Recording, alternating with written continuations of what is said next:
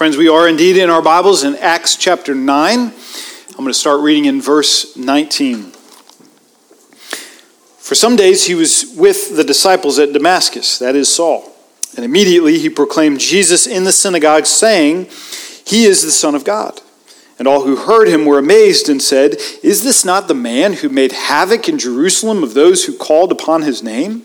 And has he not come here for this purpose, to bring them bound before the chief priests?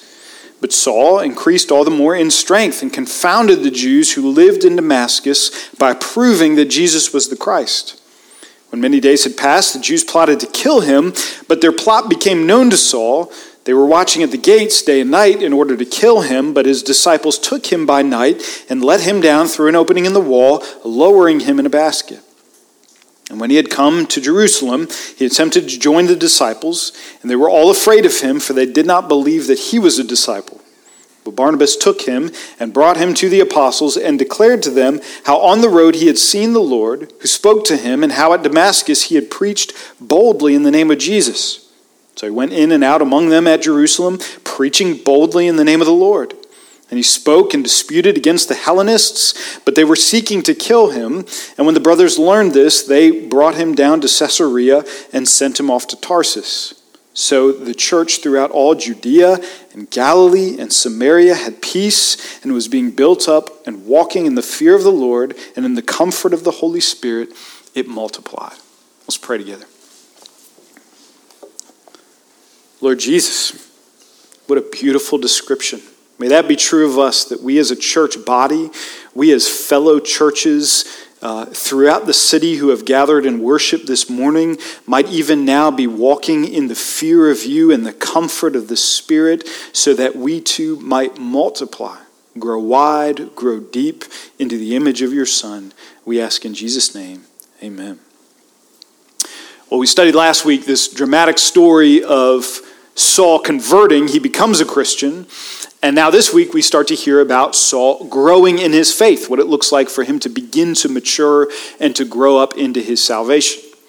Now, Saul, when he begins his serious letter writing about 20 years later, he's going to look back on this and he's going to dub these things justification and sanctification. This is the process of me coming to faith. This is the process of me growing up in our, my faith. So I want to define those two carefully this morning because then we're going to see this process of sanctification in Saul's life. Justification is a free gift from God. It's God's gracious work to do two things. He takes our sin from us, our guilt and our shame from us, and He gives us Christ's righteousness. That's all an act of God. That all happens at our salvation. We are declared righteous in His sight. It is a pure gift from Him. The next step is sanctification, and really you have a biblical definition and an unbiblical definition of sanctification. Because I think sometimes we have heard this unbiblical idea that God does the justification part and we do the sanctification part, right? Like God gets the thing going, but then we carry it on and complete it. Sanctification is our work to do. And it kind of sounds like a varsity squad, like the coach put you here, but you better earn your keep day in and day out that you belong here. And that's how some of us are walking around in our sanctification, hoping that the coach is impressed. But that's not biblical sanctification. Justification is a gift from God, sanctification is a gift from God. It is God's gracious work, His Holy Spirit filling us, as Paul says, to will and to work for His good pleasure. He is the one infusing inside of us to grow us up into this sanctification and into this maturity. It's not a varsity squad, it's more like a family. You get in by grace, you stay here every day by grace, you die in that grace. All of it is God's perfect, kind, lavish grace. That's the beauty of the gospel to us. And so we're going to get to see, as we saw justification last week, we're going to get to see the outworking of this sanctification in Saul's life as he dies, as the confession says, more and more die unto sin and rise unto newness of life. And I want us to see two things about sanctification in Saul's life, which translate to our lives. Number one, God gives his flourishing where we have failed. God is going to bring this beautiful flourishing where we have failed. And number two, God is going to give strength where we are weak. That's what he's going to do in this process. So, number one, God gives flourishing where we have failed. God often writes his best conversion stories in the places that we have grieved and resisted him most. You know that. You've seen that, that God writes these beautiful stories in the places of the most brokenness. Now, I'm a sucker for these kind of testimonies. And I don't just mean the elaborate, like I used to party and do drugs and hang out with my friends kind of testimonies. I mean the ones that highlight that in the place I resisted God most, that's the place that He has brought the most change in me. It's the story of the hard hearted husband who in Christ is learning to say, I'm sorry. It's the story of the apathetic, aimless youth who had no direction, and then Christ, in her salvation, lights a fire under her, and she lives her life for Jesus. It's Zacchaeus, a man who has made an idol out of his money, served it, and was enslaved by it. And at his conversion, that is the very place that God brings his glory by freeing him from this stranglehold to give his money away generously. Scripture confirms this very thing that it is precisely in the places where we have failed and struggled that God plans to bring his greatest growth. I'm thinking about passages like Romans 6:19, which says, "For just as you once presented your members as slaves to impurity and to lawlessness, so now present your members as slaves to righteousness, leading to sanctification." You used to use your members, that is, your hands and your feet and your mind and your mouth, for sin.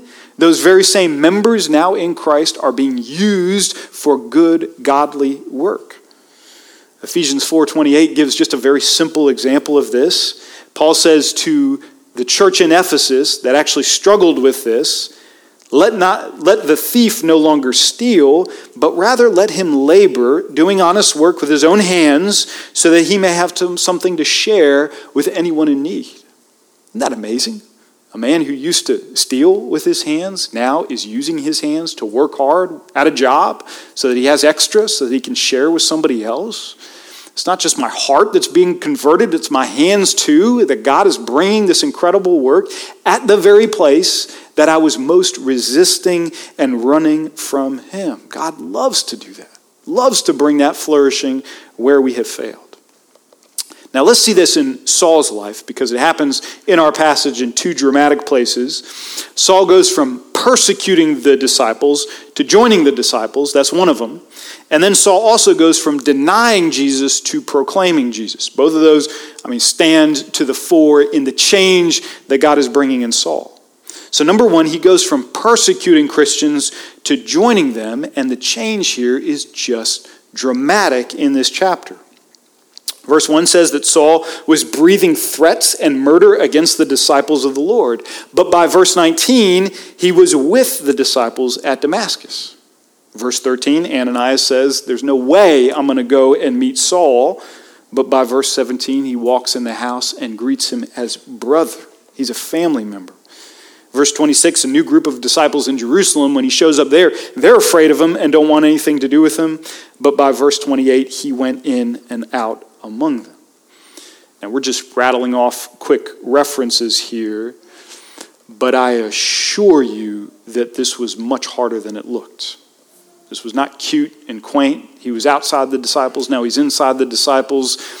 This was way harder than it looked, and sanctification always is. We're always thinking it's easier for somebody else than it is for us.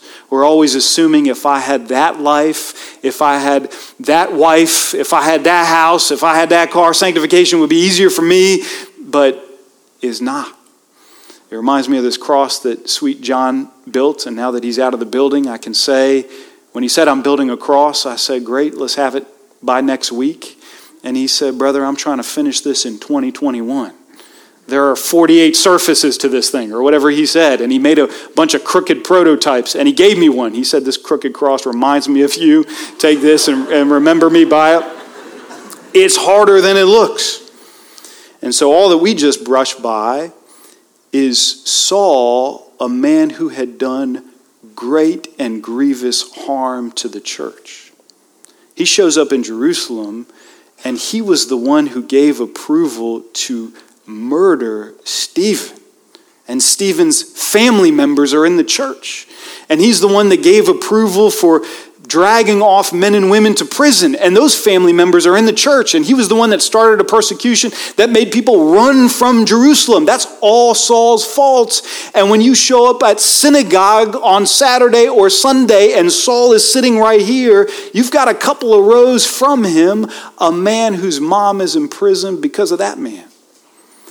And I know that Saul came to faith and all, but that doesn't mean that my mom gets out of jail and I know I'm supposed to be happy for him, but honestly, I'm not, and I wish he wasn't here. And Saul kind of scans the crowd and locks eyes with the young man, and waves of shame and guilt come over him. And he tries to greet him after the worship service, and the kid wants nothing to do with him.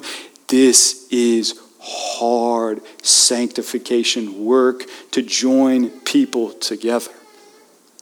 I'm convinced that one of God's best sanctification strategies is to put people together in a church family who don't like each other, who have hurt each other, who have said offensive things, or who have not paid particular attention to you. And He knits us together in close quarters to worship and live this life of sanctification together.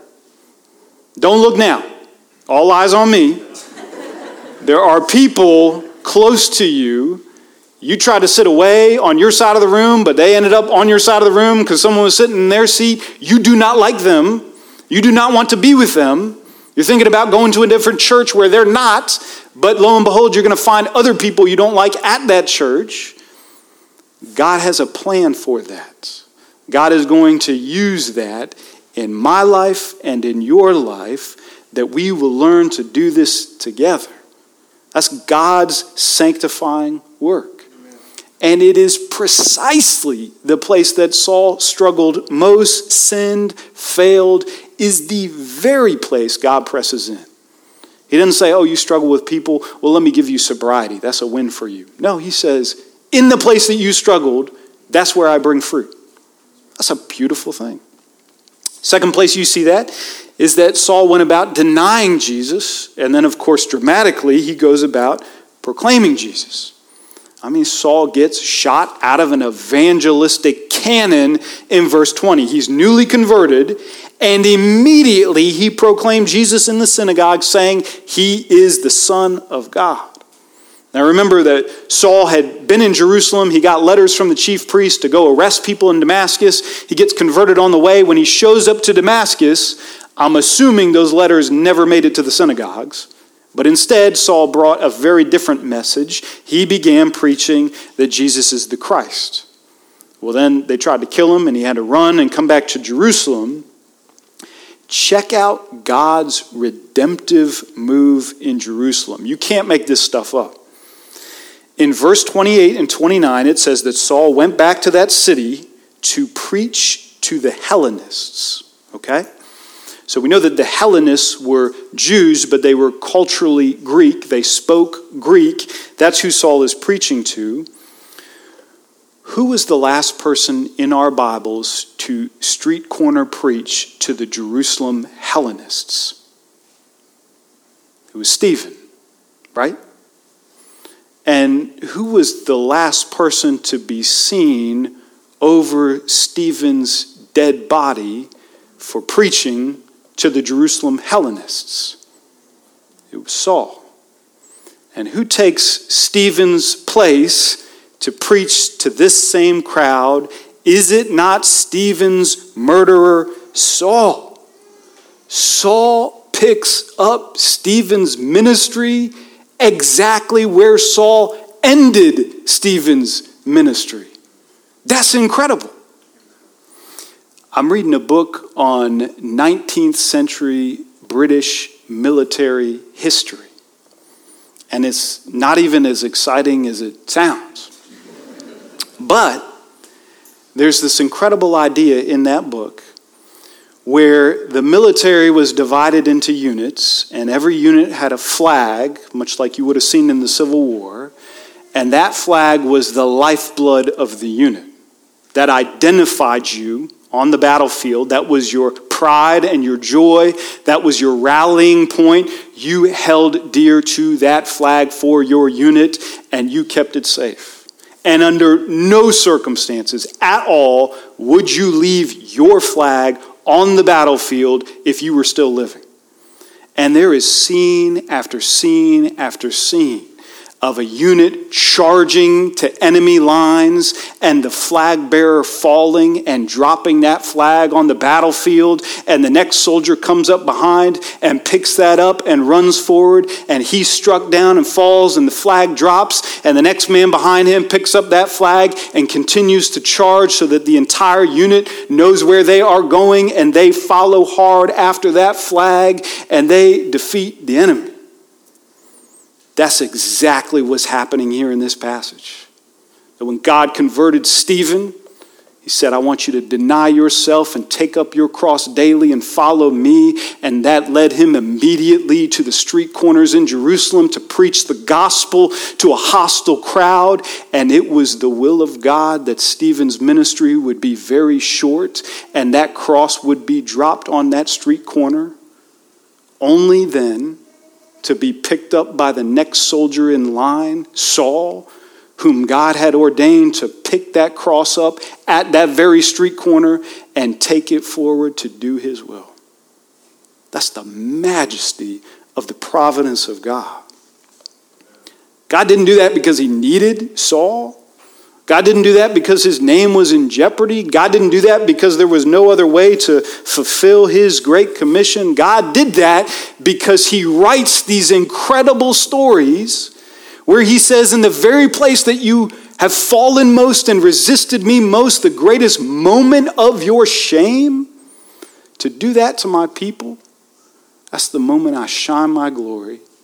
You pick up that cross that you made fall and you take it. That's what God does in us. Now, Christian, I wonder the places where God has found us in our failing and in our resistance and in our running from Him, and He designs to do His most beautiful work. Where are the places that I think now, before I came to Christ, and even in my Christian walk, where I most resist, reject, push Christ away? Those embarrassing, those shameful places. I don't even want to speak in this room before other people. What are those things? What are those places? Those deepest parts in our life are the places that the Holy Spirit is seeping into now. They're the place that Christ wants to claim allegiance in. They're the places that He wants to change us the most. Let Him do His work. Open your heart to Him and to each other and let Him do His work. Don't try to win sanctification in the places you're already good at, right? If you're already a gentle and a nice person, don't even say, Praise God, I'm a gentle and a nice person. Man, you were that way before you came to faith. But you were a liar before you came to faith. That's what I want to see. I want to see a truth teller because now we're giving glory to God. Oh, you were a great leader before you came to faith and you knew how to give orders and, and make things happen. Don't boast in that in the kingdom. You were lustful. You looked at pornography and you still do in your Christian walk. Let that be the place that God's glory shines and lifts you out of that abyss and begins to do this slow, steady work, one step forward, two steps back, so that you boast in your weakness and God Himself gets the glory. That's what Jesus says in Matthew chapter 5, right? He says, I'm going to pull this church to myself. They're going to do these good deeds. The world is going to watch them, and they're going to give glory to God. Why would they give glory to God if we are known for the things that we were already good at before we came to faith? There's nothing to give glory for. But if you see a dramatic change in a person that you once knew before Christ, that's God glorifying. I know this dude over here that was nasty and mean spirited and I couldn't stand being around him. And he became a Christian, and lo and behold, the next day he was nasty and mean spirited, and I didn't want to be around him. But a year later, he was a little less nasty and mean spirited, and I didn't mind being around him. And two years later, he came up to me and said something nice, and now I know there is a God because I've seen him work, and that's tremendous. Those are the, the crooked, wayward, beautiful, majestic, redemptive stories Jesus writes today. Let him write them and celebrate together what he is doing. Now, I want to leave us there on a high note of God taking us from low places and making us flourish where we fail. But there's another point about sanctification this here that I just want to hit on very, very briefly. Because we might be watching Saul's sanctification, and Luke just tells it in a half chapter of all this like great victory. And we might see what God does to Saul, and then we might look at our lives and say, you know, I'm just not producing that much righteousness. Like, I'm falling behind in real, visible righteousness in places that I am most weak. And when people meet David, and they knew the old David, who was proud and lustful and greedy and selfish, and they see me today, and not much has changed, they think, maybe there isn't a God. I thought there was when I saw that other kid, but maybe there's not because the fruit just looks so sparse. If that's you this morning thinking about how little you have to show for your Christian life, I want you to turn with me briefly to 2 Corinthians chapter 11. This is wild because Paul is going to write in this letter about the scene that happened at Damascus. What looked really cool to us, to Paul, was incredibly embarrassing. So look at 2 Corinthians chapter 11 verses 30 and onward. Paul says, If I must boast, I will boast in the things that show my weakness, okay? I'm going to tell you about things that are embarrassing. This is testimonial time, this is confession time for Paul. He says, The God and Father of the Lord Jesus, he who is blessed forever, knows that I'm not lying. At Damascus, the governor under King Aretas was guarding the city of Damascus in order to seize me, but I was let down in a basket through a window in the wall and escaped his hands. Now, hang on a minute. When I read that story in Acts, that was a pretty cool story, right? I mean, Paul is there preaching the gospel, people are after him, and, and he escapes by the skin of his teeth and can live on to boast about that. I thought that was a pretty awesome story. Paul is writing about that 20 years later in Second Corinthians, and he still can't get past how embarrassed he was for his cowardice. Jesus told him to go and preach the gospel and suffer. But instead, Paul, the first sign of danger, he jumps into a fish basket at night, gets out of the city, never comes back, and he leaves the Christians there behind. Paul wasn't scaling walls for Jesus, kicking butt and taking names like we thought he was going to do at his commission.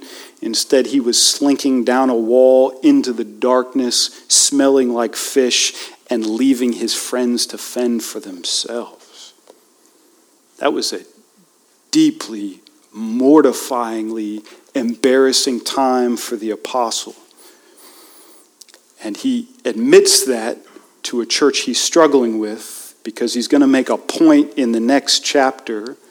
Just like God does his greatest flourishing where we have failed, so God shows his greatest strength where we are weak. It's that story at Damascus that happens in Acts 19 that gets us to 2 Corinthians chapter 12 and these very familiar words. He says, God says to him, My grace is sufficient for you and my power is made perfect in weakness. Therefore, I will boast all the more gladly of my weakness, so that the power of Christ may rest upon me. For the sake of Christ, then, I am content with weakness, insults, hardships, persecutions, and calamities. For when I am weak, then I am strong. Friend, Jesus doesn't save strong people to make them stronger. And Jesus doesn't save rich people to make them richer. And he doesn't save healthy people to make them more healthy. And he certainly doesn't save righteous people to add an ounce of righteousness to the righteousness they already had. This is God's glory. When you feel what is not in your sanctification, when you feel the failure of this road to maturity in Christ, when you feel the failure of your besetting weakness and sin that so easily entangles, that is the place where you are weak, where Christ is strong, where he will do his best, most glorifying work. Amen. Thanks be to God. Let's pray together. Lord Jesus, this is hard and it's paradoxical and it's something our culture is embarrassed by to truly admit and boast, not in mess ups and mistakes, but in weakness, in failure, in shame, and in guilt. To know that we are not before we came to Christ, and to know that we are not in Christ except for the good and the gracious work you do in and through us. I pray, Lord, that instead of boasting in my strength this week and what I've already been good at and continue to be good at, I would find the places where I am weak and failing and you are strong, and that would be my boast. That be true of me and this family, we ask in Jesus' name. Amen.